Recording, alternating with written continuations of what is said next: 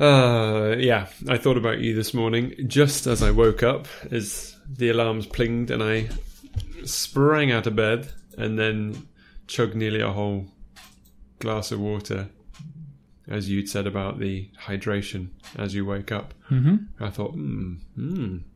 Did you I have? felt I felt this weird, weird level of nervous energy this morning, like fizzing away, like that I was just almost too too hydrated? too ready for stuff.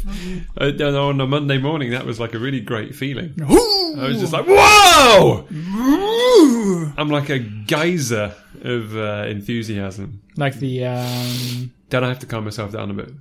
Duracell bunny. Uh, maybe just almost just like I'd been, yeah, animated. Um, maybe it was that extra half a cup of water. Was it just a half a cup? Well, I usually have a good sip of water when I wake up, but I just had that extra little bit as I perused the post thunderstorm sky um, as it was. Av og til så er det. Ja, da, sånn er det. In Ja, three, sånn two, one. Give a fuck. Clouds, Apples.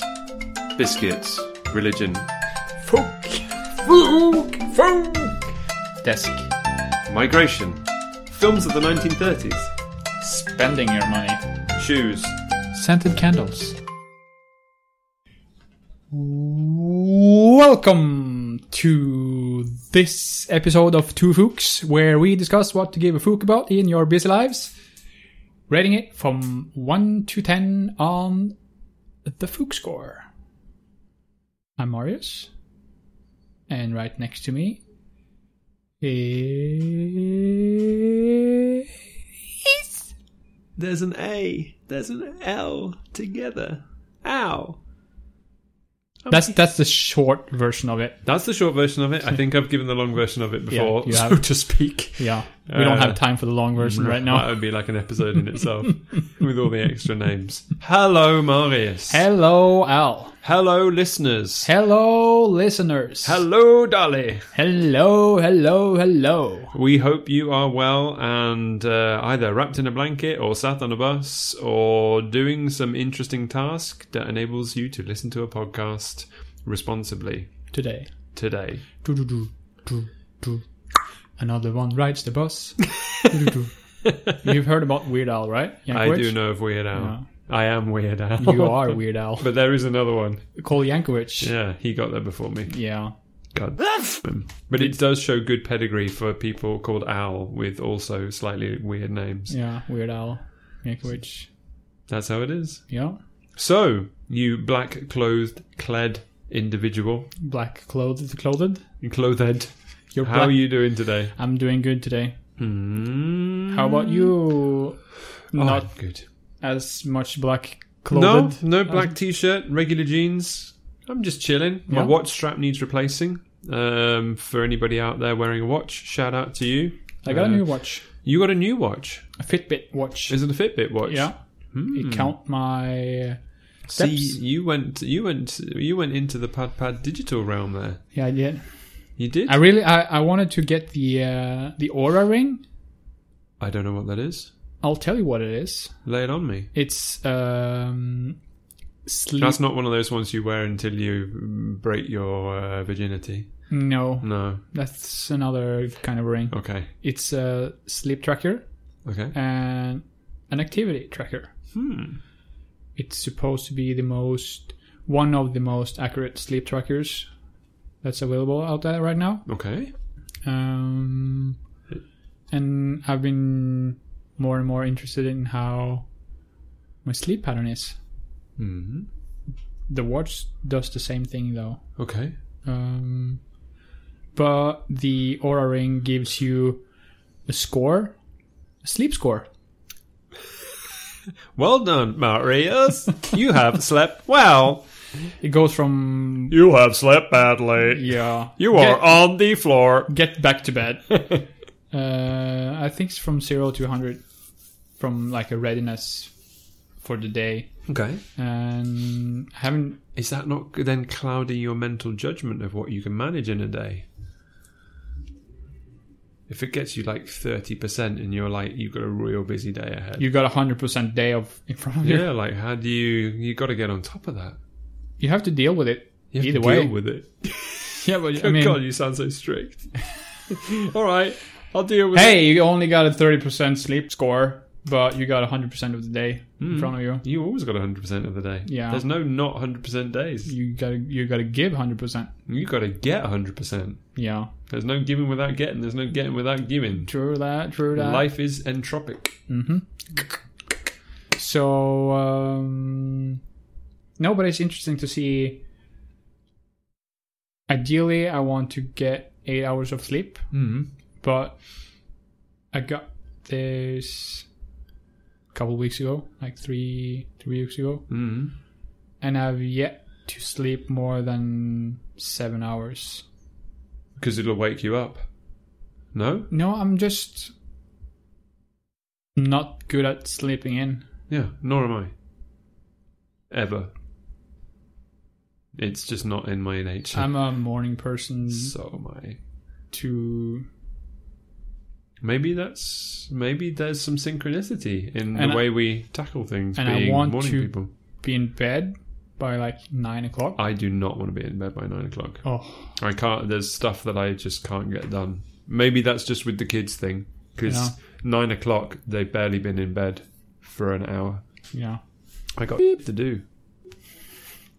Rudolph. Did you hear the uh, alcohol day episode I censored you in? Oh no. oh, well, I listened to it, but I didn't hear I was censored on the draft one. No, I did it on the, Okay. the final. I didn't one. hear. because you said so, oh, you um, talked about when you lost weight. Yeah. You lost a boing load of weight. so I put in a boing. Thanks. Although, of course, we know that we will always be doing our best not to use uh, explicit words. explicit words, but maybe some explicit metaphors. Yeah. Because we do need to remember that this is an adult audience uh, for the most part. And uh, sometimes we might go into those areas of explicitness. of explicitness, and you're going to have to uh, strap on and handle it, people, and interpret that how you will. Um, Put on your explicit seatbelt yeah, and put on your buckle up. explicit strap on and uh, Strap get on. ready. um, and we will not make light of any explicit activities with strap-ons, of course, because No. that's your own business. What you do with your own time and strap Uh, on. and your own strap-on. Um, what I was thinking was almost sleep sounds like it should be a topic in itself. Have it in my book of Yeah, book. yeah. Because I mean, I'm thinking, even though we're meandering into our uh, talk time, that uh, I'm going to get myself, and I'm going to go the opposite direction. I'm going to get an old alarm clock, so I don't have my phone in my room either when I sleep.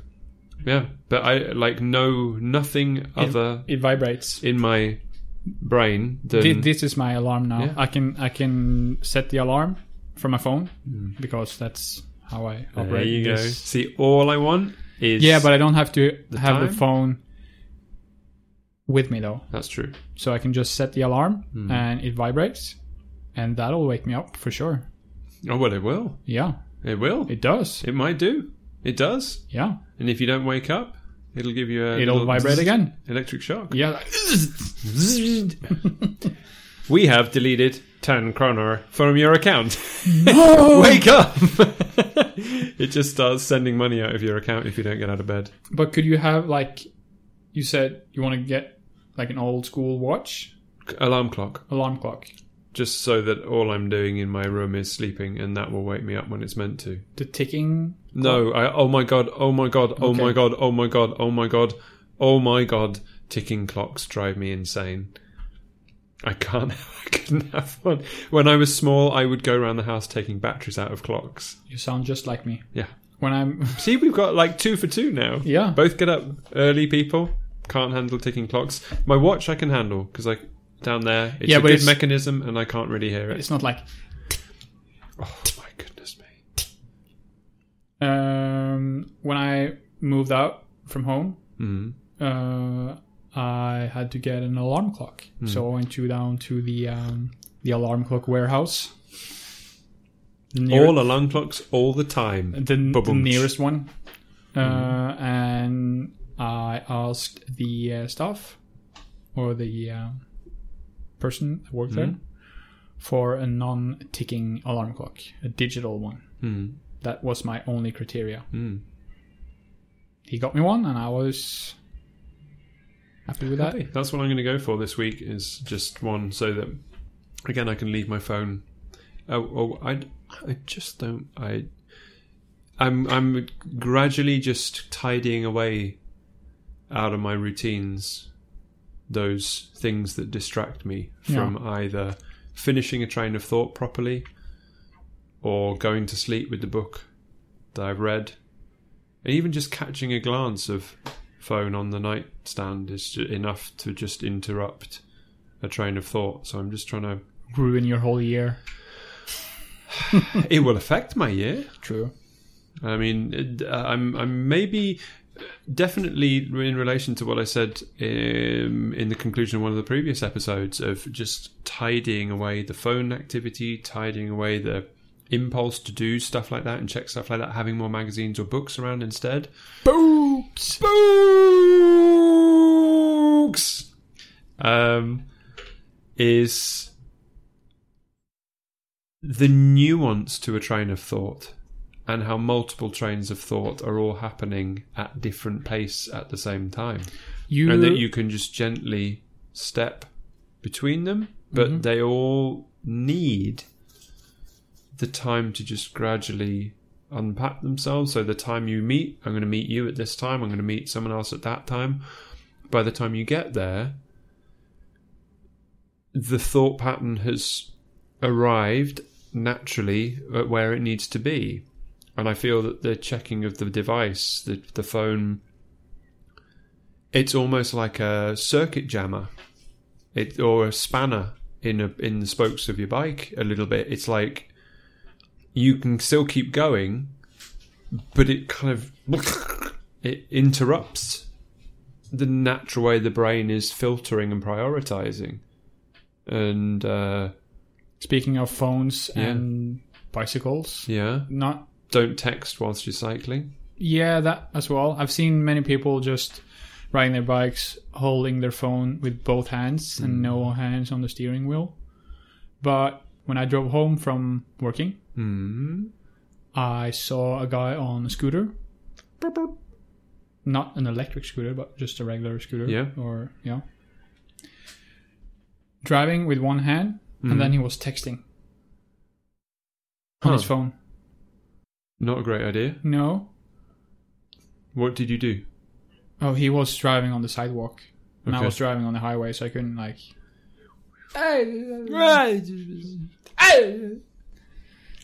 Mm. the irony being you call out don't do that and he slips and falls off and hurts himself Crashes. yeah Teach him a lesson. the reaper would be chuckling oh ho, ho, ho. But you mentioned in one of the previous episodes that we should do an experiment with being outdoors. yeah You remember that? i do is it a date are we going to do it Yeah, sure. yeah But I want to add something, Okay. or rather subtract something. interesting Um, I've listened to a podcast called The Minimalists. yes you mentioned it i haven't actually dipped into it myself One of the guys there usually don't keep track of time. mm. All of his watches are either set wrong Mm. or they're covered. Mm. So, so being outdoors yeah without the watch, yeah without frame of time, and without a phone. yeah that sounds nice That would be a fun experiment. that sounds lovely Yeah. really nice hmm Are you suggesting that we do that as an episode, or we just have some time?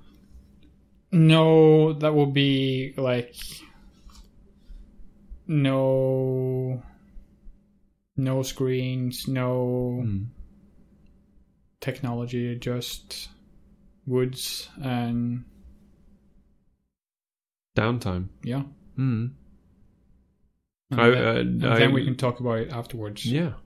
I was listening to another podcast yesterday. Again, the excellent uh, Philosophize This by Stephen West. And he was talking about Henry David Thoreau and his book Walden. And he was an American natural philosopher who went and lived in the woods for two years um, and wrote about the need for prioritizing self uh, against the needs and wills of general society. Yeah. Um, and that kind of equates to that stuff that it is not a reductive thing, it's quite the opposite. It's about cultivating one's own qualities instead of uh, defaulting to the other things that The norm. yeah, for sure. Um, so yeah, I hear, I hear you. I think that sounds like a Two Fuchs uh, road trip, Yeah. a uh, boot camp, An analog uh, boot camp. an analog boot camp. It's not going to catch on like Woodstock, but It would be cool to get an analog camera. yeah, record the process That would be cool. in stills on film. Mm-hmm. Yeah, I hear you, and write about it on a pad with a pencil. Oh, the pencil. The pencil. The pencil talk. Yeah, that would be good. Mm-hmm.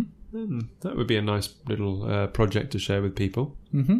Yeah, I think that's that's got some that's got some legs, as they say in the Book of Legs. At this moment, we're talking nonsense and had to cut it out. Enjoy this music while you're waiting.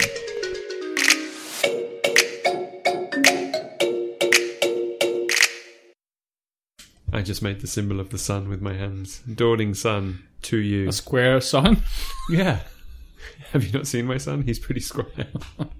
Oh, his He, son. he's robust. oh, really? Yeah. He speaks English. He, he's not English. oh, he's so good. He can count to ten now in English. He's doing good. Right. I'm walking down the road and I walk into a bar and the sign over the top of the bar says Two Fuchs Bar and I walk up to the bar and I lean on the bar and there's a man stood there and his name be Marius and I say, Hey there, young sir, you look like you give a fook about something. What could that be today? what do you give a fook about? What you give a fook about, son? I work a lot. You do work a I lot. I see a lot while I'm at work, Mhm. since I'm working a lot. Yeah. And one day, while I was at work, there was a guy walking his dog, having a cigarette. The guy, not the dog. Just to be clear. and the dog had to do some business. Mm-hmm. Close some accounts. Yeah. Um, and this was a guy, like, from his look, he seemed like someone who didn't give a fuck Mm-hmm. about society. So, his dog Mm-hmm. did his thing, and then he looked around, and then just walked away. Hmm. leaving the dog business on the sidewalk. So that was one day. That was one day. The next day, Hmm. the dog business Mhm. was still on the sidewalk, Hmm. and then there was a service person Hmm. coming to. I think it was. I don't remember if it was a um, coffee delivering guy or it was something like that. Hmm. He, there was parking spots in front of the sidewalk. Hmm. he steps out to his thing and then he comes back and then he took like a small detour around the car Hmm. and then he stepped in the dog business Hmm. so people with dogs please please please Hmm. pick it up Absolutely. I Yeah. agree a hundred It's- percent. unnecessary to just leave it there i mean if it's it's in if it's in your backyard. Okay, I don't find that nice either because I step in people's backyards Hmm. when I clean windows. Mm. I have stepped in dog business before Mm. while I'm working, Mm. even on patios. Mm. People let their dogs out. Who let the dogs out? Who, You, who, who? you, you, you. Yeah, you, you, you, you. And I've stepped in dog business on the patio. Mm. It's it's it's such a weird one Yeah. because it's uh, it. What do you say? It's a byproduct of uh, culture that is so badly supported um, with the occasional bin for your uh, bagged up, picked up uh, dog business, as you call it. It's like he's an accounts broker. I'm going to do some business. Uh, but it see, I mean, if you think uh, people have had dogs, people have domesticated animals for quite a while, Yeah. and uh, the That- infrastructure for dog business is hugely lacking in the but general. that's our fault. I think it's a mutual. I mean, if you look at the links, The dog can't do No, I didn't mean the it. dog. I mean- I meant uh, the, mean the society. Yeah, I mean, I meant humans. Yeah, yeah. Are responsible for not having the structure to Yeah, get of rid course. of the dog business. What's the dog going to do? Do business. The dog didn't ask to be domesticated. Cats asked to be domesticated. they did ask about that. Yeah. They just, they just. Cats are just so. I mean, uh, the reason I made a little note just now is because as a cat owner, I'm aware that there is a uh, have cat? duplicitous issue. Yeah, One, Because two, three, four. one. Oh. Because cats, uh, people who have cats, are like, hey, cats don't do anything. Yeah, cats go other places and do things. I know. uh, Not ours though. No, of course, our cats. There's No, nothing no. wrong. But they are outside, yeah, and then they want to get in. Hmm. They do the business in the litter box, and then they go back outside. that's very well trained cats. Mm, but it's annoying though when you have three of them. Yeah, but there you go. I mean, what, what, where, wherein is the divide here? Like, but at least I want a it- pet, but it's a bit annoying. It does some business. Not in your case because you explained the cat litter thing, but with the dog do out in public areas. When I, when Uh, I think about it, though, it's better that they get in and do it in the litter box Mm-hmm. than the neighbor's Mm. garden or whatever. I mean, it- uh, I am very conscious of obviously the cat thing. Uh, I will say I do see a bit of a difference because the cats, or at least the what our cat is eating and doing as business, is uh, a pretty.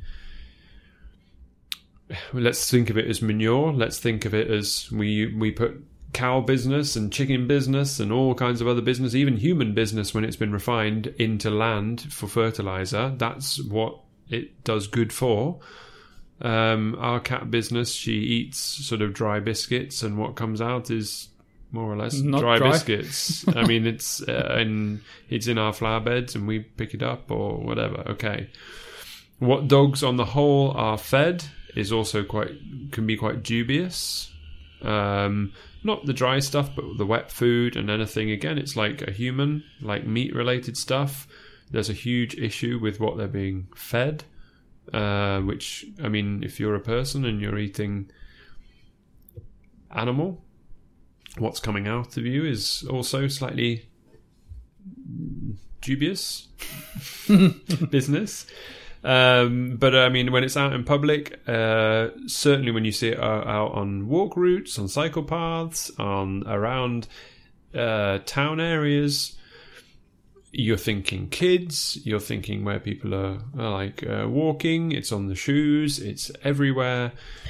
If possible, I mean, I would think people would if they had a dog, they'd pick up the business. But you've just pointed out that that then isn't always the case. No. Uh, we have talked about the sanitary nature of public bathrooms, and people leave that in a mess too. Um, That's probably the same person who would not pick up after their dog. Their dog. hmm. Maybe. Their dogs. Dog. I like the eggs. You like the eggs? I like the eggs. You've seen Snatch? No. Well, yes, but I don't remember that particular bit. Oh, always fun. Um, I will give again my. I, think of things and I can't get the names uh, without checking the articles and stuff. But there, in where I grew up, the Malvern Hills area, there is an inventor who's done a lot of great stuff with. Uh, Oh, all sorts of great things, miniature cameras and sustainable energy since the 80s. And uh, miniature cameras are for um, thermal uh, um, analysis of buildings so they can be better insulated and all these great inventions. One of his inventions is uh, the Malvern Hills has 110, give or take, gas lamps that were put in in Victorian times. He created a bio uh, generator that can fuel all the gas lamps on the Malvern Hills by taking dog business in the bags dropped off and turn them into biogas. Really? So all the hill routes have the waste bags for dog business. He will go and collect it all, put it into the biogenerator. It creates biogas that you, that fuels all the gas lamps. Yeah, that's interesting. Isn't that something? That's really cool. That's really cool. This guy is a bit of a legend in terms of inventing, and again, he's been going with sustainable stuff since the early 80s, so he's been very concerned about that. I think he's worked with NASA, he's worked with the government, English government uh, development systems, uh, but that is That's just a brilliant impressive. system. Um, so, Who would have thought about that? I know. It's brilliant. I mean, what, that's the thing. It's a resource. His point is, and I read an article, a lot of which I've maybe forgotten at this moment, but he says it's a resource. It's wasted energy. Yeah. So every time you see that, it's not only a bacteria nightmare for kids and people and stuff just lying there, it's also wasted energy. Yeah. Um, and I think that's an interesting thing. I made a note for a topic which we may come to another time, but the idea of sort of sustainable energy. Um, and once you start thinking of that, you start looking at a lot of things that are thrown away as potential renewable energy. Yeah. Um, if that is one of the sort of grimace and grump points of uh, sort of uh, a pristine society, some dog business. Uh, I mean, if that could be giving energy back to the um, local environment, Yeah. then that's that would be a great thing. That's great. I think that would get people on board. Um, or maybe not. Maybe people who do that anyway wouldn't give a crap. That kind of crap. Mm-hmm. Uh, no, they wouldn't care. I wouldn't care. He will just leave it there either way. So, okay, what do you do about that? How do you get that person, that stereotype, to give a fook about what their dog is doing? I think you have to call them out. Hmm. Can I be very contrite and say, "Did you call him out?" I was too far away. Hmm. I was in the lift, yeah. pressure washing. Don't do that. Hey! Pick up that poo. Or just carry around bags and pick it up and say Well, that's yeah, that's and a, give it to him. There is. I've been told that there is a website for this region of Stavanger, and I think every region where you can uh, notify particular areas of environmental concern, which can equate to a lot of dog business, for example, um, but also the cycle path along the fjord near where we live, which sounds like an incredibly fancy, privileged sentence to say. Um, no, the one uh, past Hillevåg going to Mariero towards Volen. The Oh, one, is that Sjøveien? Okay. Um, that stretch is seriously lacking in uh, trash cans. But it's beautiful though. Not for long.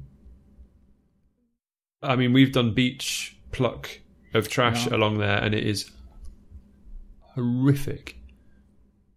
Just from what comes to that small part of the coast. Yeah. I mean, it is pretty sickening. I'm not being reactionary like, oh, I don't like picking up plastic. But when you're picking up nood- uh, noodles, I was going to say, uh, needles. Are there noodles there? No, there's not noodles there. Oh. Needles, Needles is infinite else. amount of Q-tips, Yeah. and then also That's per- coming from person business. but that's coming from the uh, ocean though, isn't it? Yeah, I don't think people are walking around with Q-tips and just throwing no, it no, away. no. But my point being that that whole path, if you wanted to dispose of your dog do as you were walking that way, Same. you have to wait several kilometers to do it. Yeah, same with the uh, street down below here, Pedersgata. Hmm. I think it's like two or three garbage cans. Mm. For along- the whole length. Yeah, It's almost like they want us to be grubby. yeah, I also feel that it, uh, again. I don't want to insinuate that the whole solution here is to put weight on the general council to make better facilities because this isn't both ends. It's on the individual not to do that, or if it does happen to pick it up, but it is on the infrastructure of a developed city to also make it possible. I mean, there's more bike parking options than there are garbage cans around here. Yeah, It's a cycling town. yeah, yeah. But interesting point. Yeah. Really interesting point. They just put out four or five new of those aluminum. They look like a bike, Yeah, yeah. I know. you know, Yeah. so you can park your bike and lock your bike there. Mm. So this is, I think, this is also worth kind of ring fencing that we're talking about a very Stavanger Pacific, uh, Stavanger Pacific, Stavanger specific Pacific. thing here, maybe. Um, but your city, wherever you're living uh, and listening in, will have the same issue. It will have the same needs or resources or lack thereof in relation to this issue of uh, dog business in public places. There should at least be one garbage can on each block. J- but Yeah, yeah. I mean, uh, I- there, I know that there's public initiatives to not do this, or to not, Put out more garbage cans. no, to not drop or to leave dog business. Yeah. Um, when I moved to Norway, I always thought it was kind of funny because in England, like your trash cans, for example, are yours. Yeah, that's mine. That's my house. That's my trash can. It's sacred. And I always wondered why people were using other people's trash cans. Of course, I know now that it was people with uh, who had plucked up dog business on the way and dropped it in a trash can, the closest one to where they are. Because you don't want to carry it around for 10 blocks. Yeah, but brilliant. Fine, do that. That's great. That I mean, but I didn't kind of grasp that in the initial time I was here. I didn't quite. But that. Why is he just using that trash can? But on that house. Ah, okay, it's that. it's the closest one. Yeah, It's, fine, it's garbage. You don't want to Yeah. carry it around Yeah. for ever. and fine. That's the that's the group communal thing. I think you touched on a very interesting point. Is is the responsibility then on the uh, other member of society who witnesses or sees this to willy nilly go round picking up business that they find or that is nothing to do with they don't have a dog or don't whatever, but in the interest of general pu- public safety, going and picking them up too. Would be a social social gesture, Yeah, kind of. it would be a social gesture. It would just be also be nice if there was something like that initiative to, to do something with it, so it's not just getting put into ever increasing amounts of landfill uh, or burnt or whatever it is that's done. Um, so I think that is something to give a lot of fooks about Yeah. and to be hugely aware of. Perhaps need to be quite critical of. Um, but much as a good friend of mine says, uh, when there are instances of people struggling with um, mental health, if they're in sort of violent frames of mind, those people probably needed help before they did the violent thing, um, and during and after. So there is a idea of awareness, and if that awareness includes also social shaming, then if that helps that person to be more aware of their actions without having to go so far as being specifically pointed out, like, hey, you, you in the street, why did you do that? Hey, everybody, look at him. I if think that could somehow be a bit more engendered in advance, uh, that would be good. I also think that person walking his dog don't use a helmet if he's going to ride a bike, Hmm. or uh, use a seatbelt if he's driving a car. Hmm. He's too cool. Interesting. Yeah, Really? I think so. I wouldn't associate that act with coolness, but maybe I s- maybe you draw the parallel to that's someone acting as though everything's fine. Um, uh, I don't care. I don't want to pick up. Yeah. I don't, I don't care. I don't want to use the seatbelt. Hmm. I don't care. I'm gonna text and drive. I think. I mean, someone sent me uh, a very good Also, the dog he had was. It wasn't a Chihuahua. It was a big dog. Yeah. Whoa, whoa, woof, woof, big dog. Um, a friend of mine, a very good uh, friend, uh, who she's super aware and super concerned about things. She's younger, so she's all in the maelstrom of the social network world. And she sent me a post of uh, a picture of four people on a boat. One end is in the water sinking, and people are bailing it out, and two people are sat at the other end, uh, having Playing a the la di da time and having a nice time, and they're saying to each other, "God, glad the hole in the boat's not at our end." and I said to her, "True. The point is here that we pity the people sat at the other end, saying."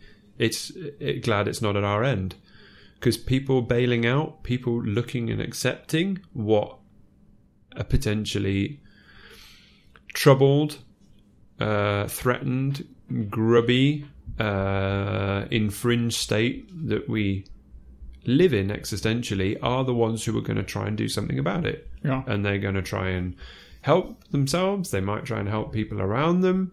They're going to be more aware. And should the SHIT hit the fan and things go wrong, they will have been aware of what it means to live the life they're living. The people at the other end are still going to drown and they're not going to know what it's have meant to have lived. Yeah. And I think if we can be so bleak as to draw a comparison to uh, to that, then uh, then we can do that. Yeah. Um, let's rate this topic. Picking up after your dog, how would you rate it? I'm gonna say, oh, uh, I want to say top score. Um, I'm gonna have to accept that tiny bit of cat ownership guilt and responsibility. So I can't say I am guilt free because I don't go around the neighborhood picking after my cat. Should I put that on myself? I You think- don't know where it goes, though. No, true, but I, I'm still aware of it. You know. I could put a GPS tracker on her poops. Pooptracker.com. Catgpspooptracker.com. Yeah, have you not been to catgpspooptracker.com? Pattern padding. It's it's the new hot website yeah. for hot poop. Um, so I'm going to say nine, very important, uh, and I am not guilt free as a animal owner. I'm going to say 9.5. Cool, bravo, Bravo, bravissimo. bravo, bravissimo. Well, um, Dunking the fook giving over to you. Oh, I can see it. It's coming through the air. Oh, it's gonna take. Oh, it demands. Oh, I've taken the responsibility. What's it to be? If literally the two of these topics almost couldn't be further apart, but maybe they are nebulous of one another. Um, oh, I'm just to keep rolling. Uh, I'm to say the topic that I think we should potentially give more of a fook about is death. Uh, I think it is perhaps in our way of dealing with the lives that we have, in the culture and the things that we do. We're perhaps scared into doing things that seem like they curtail death or avoid it. Um, but I think there is uh, something quite existential, spiritual about trying to not get lost in thinking about it, but look at what we might want to do with our lives before that inevitability comes along. Yeah. Um, I'm going to speak from personal experience here. I I get very freaked out about people talking about how they are setting up, looking after themselves for later life, and how all the securities are in place, and how working life leads towards a comfortable life later. I'm literally thinking about now, Today. today, If- Maybe tomorrow. if the the Reaper comes, if the, Hello? The Knock, Reap- knock. if Who's the there? Reaper comes knocking now, oh my gosh, I want to be ready Yeah. to say, all right, I am going to fight you on every single corner here.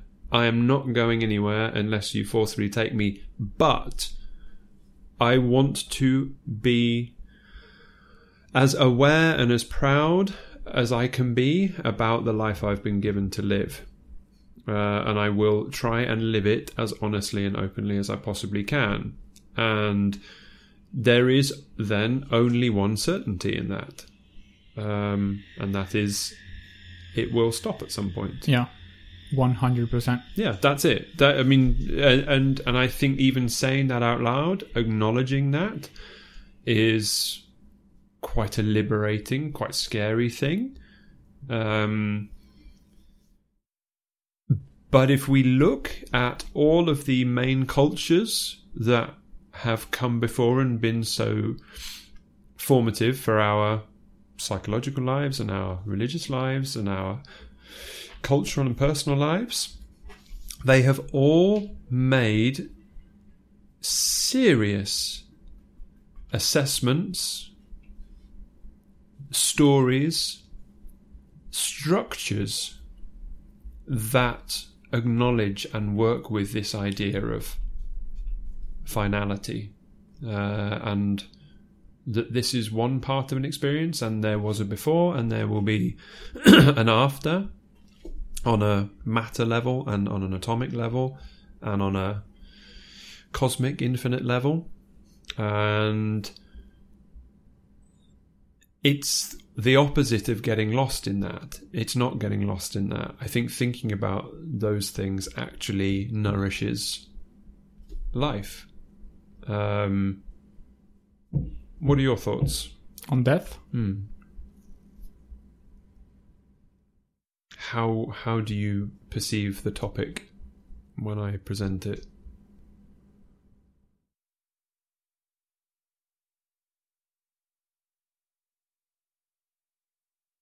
It's hard to. Um,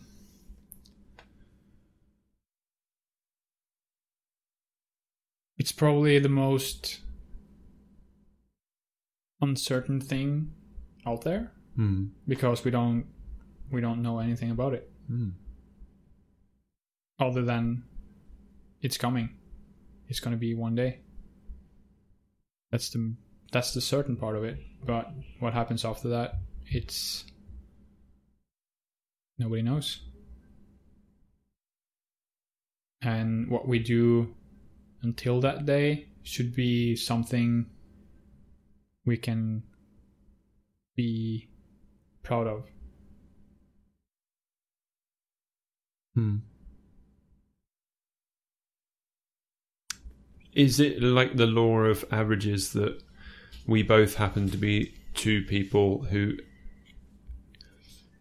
don't? I mean, and I'm asking you specific, like a question here. I'm not leading, but are we two people who have no specific belief framework that says there is a prescribed course or narrative to an afterlife? Um, you you strike me as quite a here now kind of person in your life philosophy. Yeah, I don't think there's an afterlife. Hmm. I mean, we say it so casually, but that like sweeps away eighty percent or ninety percent of religions and faith groups. um, but I mean, I would be interested what any listener with any belief or faith structure would be thinking as we're talking about this, because a lot of the ways that I think we connect with it may be the natural world um, or uh, the experience of daily life and that's why I kind of didn't want to wait to bring the topic up. It was like avoidance. Uh, of, Tomorrow could be too late. yeah, and that's kind of why I thought it was relevant. And it's almost like we almost shouldn't be superstitious either. Even saying this, oh, tomorrow could be too late. What might happen tomorrow? Oh, beckoning the end. It's uh, there's no beckoning. There is no uh, like uh, hocus pocus. Bear in mind what I've talked about: the power of being able to work with the self in a sort of a positive, um, magical way. But there is no hocus pocusing with uh, superstition here and saying, "Oh, you mentioned something and it's going." If we go a priori after experience of the lives around us and the people we know, we are alive at this point. Many people are not. We have known people who are not anymore, and we will not be at some point Yeah. it's pretty cut and dried. I think there's a. I mean, I have two children, and I believe it is my job, my role, to raise them as engaged and focused in living their lives as is possible. Um, and yeah, to embrace life. Um,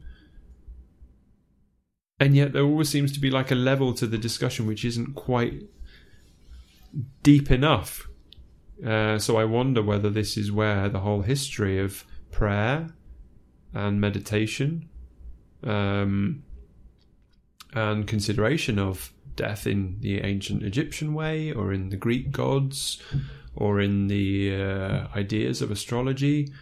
Uh, these systems were all set in place to consider better what is actually happening as you're alive. Mm-hmm. Um, yeah. So the I- only thing we know for certain is right now. Mm. Mm. We don't even what we don't even know what happens tomorrow or an hour from now. No. We know what have happened Mm. and what is happening, Mm. but we don't know what is going to happen. And I, I mean, this almost links up with one of our previous topics about the idea of uh, freedom of speech, Yeah. uh, the the urgency of uh, just trying to engage with what you think and what you feel and what's happening around you, and also relating to the m- topic of magic, feeling strong in yourself enough, calm enough to say, this is what I feel and this is what I think. And I, on the whole, wish good and I want to help the world around me and the people in it as much as I can. you don't even really need to say because dot dot dot. I won't be around forever. Like, all right, well then you you can't save everything and you can't do everything, but we can embrace the chance to be grateful for the position we find ourselves in, but also not waste it, because that it, that's it. There is there isn't a second run. There isn't a round two. Every single phase of life we're living is the one phase that it will be, and And how lucky are we mm, to be like where we are living mm, in this time mm, and and place compared to people in war areas or yeah Well, I heard. I mean, that again, Stephen West doing the philosophize this made a great um, analogy, a metaphor, saying how interesting it is to see people queuing in line to buy a lottery ticket in the Western world, because essentially what they're doing is hoping to win the lottery twice. Because being born into a Western country, it's like we- statistically, has already won the lottery. we, could be a in a place where they don't have clean water Mm. and have to walk 10 days to get a cup of water Mm. And this touches perhaps on another topic which I've thought about to mention another time, which is we live in a time when there are more and more people all the time, and you can argue the idea of why having children. Well, it is a primal impulse of ours as a creature. We are able to think whether that's a good idea or not, but we also have to accept the reality that with all of these more people, there will need to be some of them who are aware of this fact and want to try and help and spread good and be a contributing member of a ever increasing society and that is what i think is the responsibility of a parent to do in the acknowledgement of life yeah um,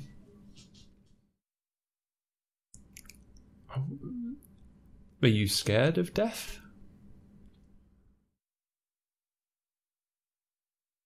I must have like butterflies in my tummy. It's like saying things out loud, which like really don't ask yourself. Am i scared of death?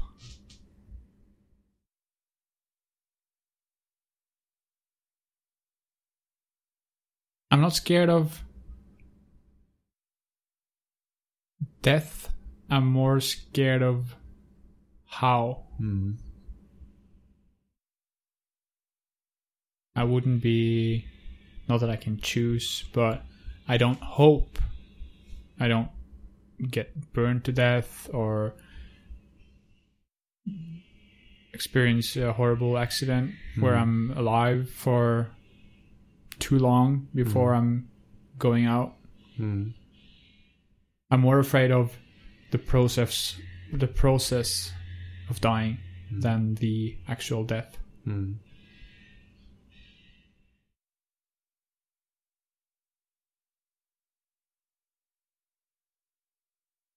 I think when we die, we just. The lights are out. Book closed. Door closed. Lights out. Hmm. And I, I mean, that definitely comes back to this perhaps strange relation I feel I have to some of the things in what we're meant to do. A lovely lady I know who's had some hefty troubles in her personal and family life said, "Well, maybe the the uh, the A4 standard family life that I thought I was living isn't important because things fell apart, and now I have to pick up the pieces and try and live a normal life again." Yeah. Um, and uh, as you say, like if it's lights out at the end, uh, I don't think it's weird that sometimes you look at the things that you're meant to do and everybody's meant to do in a standard kind of societal way, and, and you're kind of like, what? I can't quite wrap my head around that at this moment. maybe with age comes, if you get that far, the knowledge that at a younger age, really try and in this part of the world, in this society, protect yourself economically and those sorts of things if you possibly can. But if I'm honest, there is still a bit of me that's like, but yes, there's still a percentage of my energy that I could be putting into living more vibrantly now. Um, Instead of just working towards pension and then and then start living. Uh, to an extent, yes. But I don't feel I have the benefit of experience to say that because I'm not at that point. Yeah.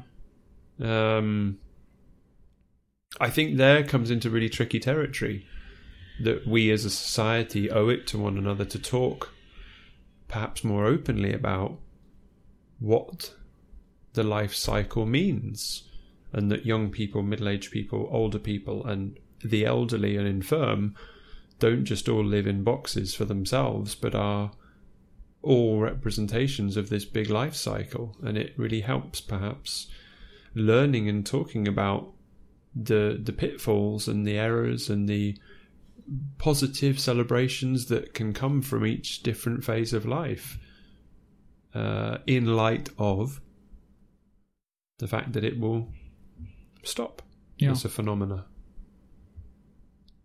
Do Uh, you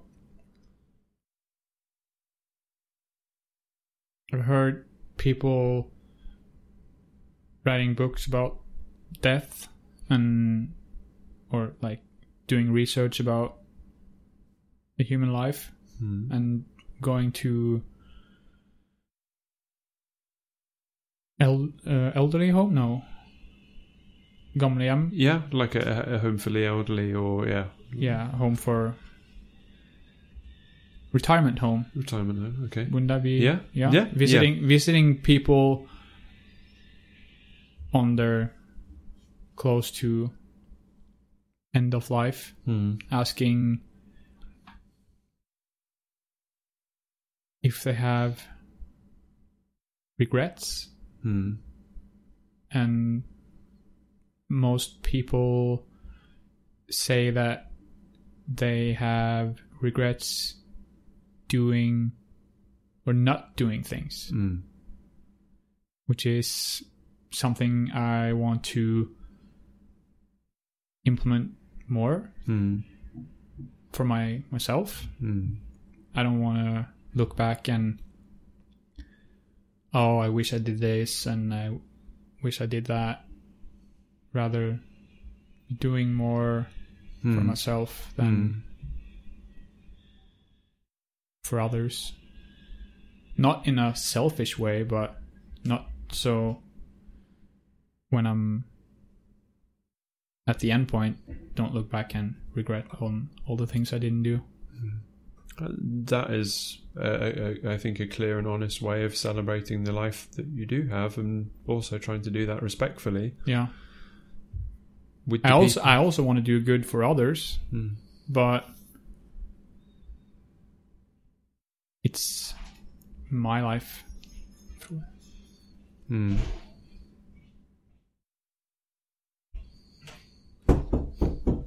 God dag. Hallå, hallå. Ja, ja. Hallå Frode! Går det bra? Ja. Det er bra. Och vi går in där. Jeg kommer. Vil du bare lukke døra, så vi skal bare avslutte innspilling her? Kjempeflott.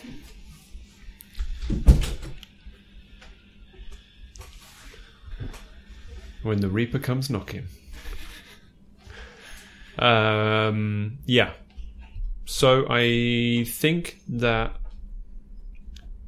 I was worried. I was genuinely worried, like flagging this up as a topic, and that it would be wading into something. But it feels quite good to have actually said it out loud, Ja. and I'm very grateful for hearing your very honest and delicate words on it too. Uh, and I hope that, as we've said, Are you afraid of dying though? Or death? Are you afraid of death? I think you articulated it very well to say the how.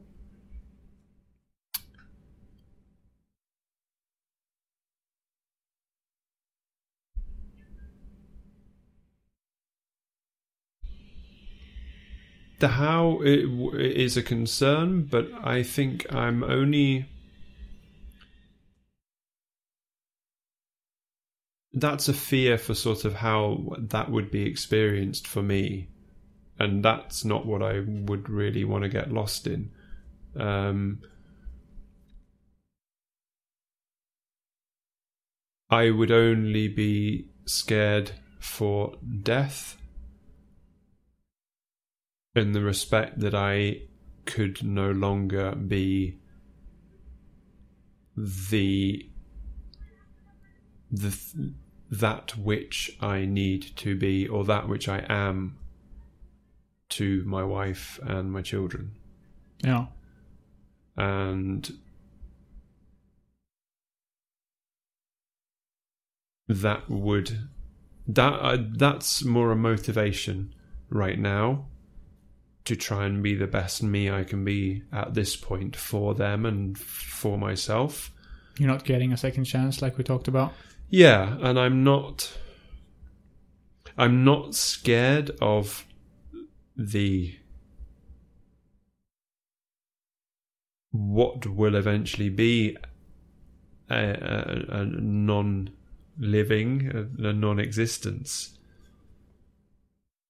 Um, there is, and we can come to this another day. I do have a a kind of belief or a kind of faith in the greater life cycle as a whole that I think I'm part of and that we're all part of.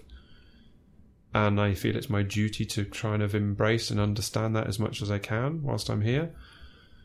Um, I would say I'm going to try and be a big boy and bite my lip and not cry. And if it was scared, then I'm going to say, no, I'm not going to be scared. I'm going to try and be brave about it all. And, uh, think about my family and think about all the generations that have got me to where I am. And yeah, when it comes to that time, I I hope I can have a sense of gratitude and at, at least some semblance of that I've done what I could to be the best I can be for myself and for the people around me. Um, but as you say, the the circumstance of that is such a tricky territory. Yeah. Uh, but if it was an on-off, then I hope uh, I can be brave enough not to be scared. And I only think I can cultivate that bravery by embracing life and living. Uh, Have you experienced someone close to you die? Like literally see them go pass away? My grandfather, uh, within a couple of days, uh, I didn't see him go, No. but we were there uh, as he was crossing over, if you want to say like that. And I Like, wrote a a- poem about it. A I couple can, days before? Yeah. Yeah. and I can I can find that poem to read another day. Um, if I can use him as an example, he did what I would hope to be able to do with his life. Uh, got to an age where he could see his grandchildren find their way Yeah. um, and maneuvered his own personal life. Um, and yeah, I still think of his expression as clearly now as a kind of an expression one would hope for in a sense of ex- I don't know excitement. D- d- that's it. That's the that's the sign off. Yeah. Um, if you can't do it again, then hopefully at the point at which you have to conclude, you can be. Proud of what you Yeah. did. Yeah. So, on our amusing uh, what we always set out for the fooks score to be, which was a way to care about something, uh, then it's it's given us a framework in order to grapple with some of these things a little bit. And hopefully, for our listeners, if they've been able to bear with us on this uh, journey, uh, not an afterlife journey, but a during life journey, Luckily. uh, then um, we can give a big shining score to the topic of death, which is only a word and only an idea. Yep. But in terms of a word and an idea to discuss, then it's, I think, pretty important. Um, so, I don't know whether to say 10 out of 10 for death. Uh, scoring high. Uh, what do you think? I think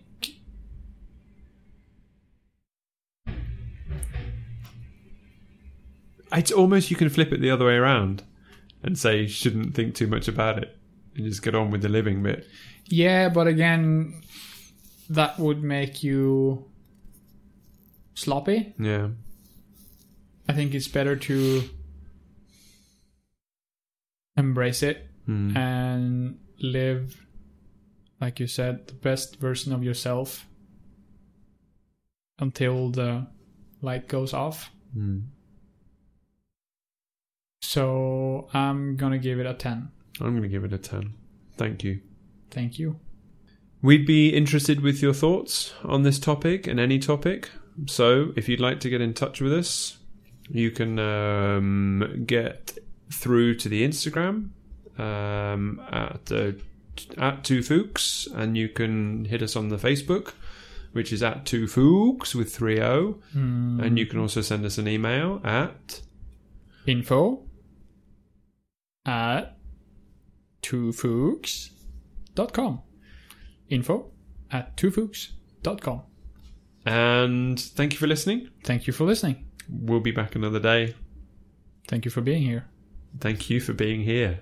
And this is my office, so it would be weird if I came and you were here before me. that would be worrying. It's just nice to be here. It's nice to have you here. Are there any fooks here? Fook. The time for Fooking is done. We're fucking done. You're fucking done.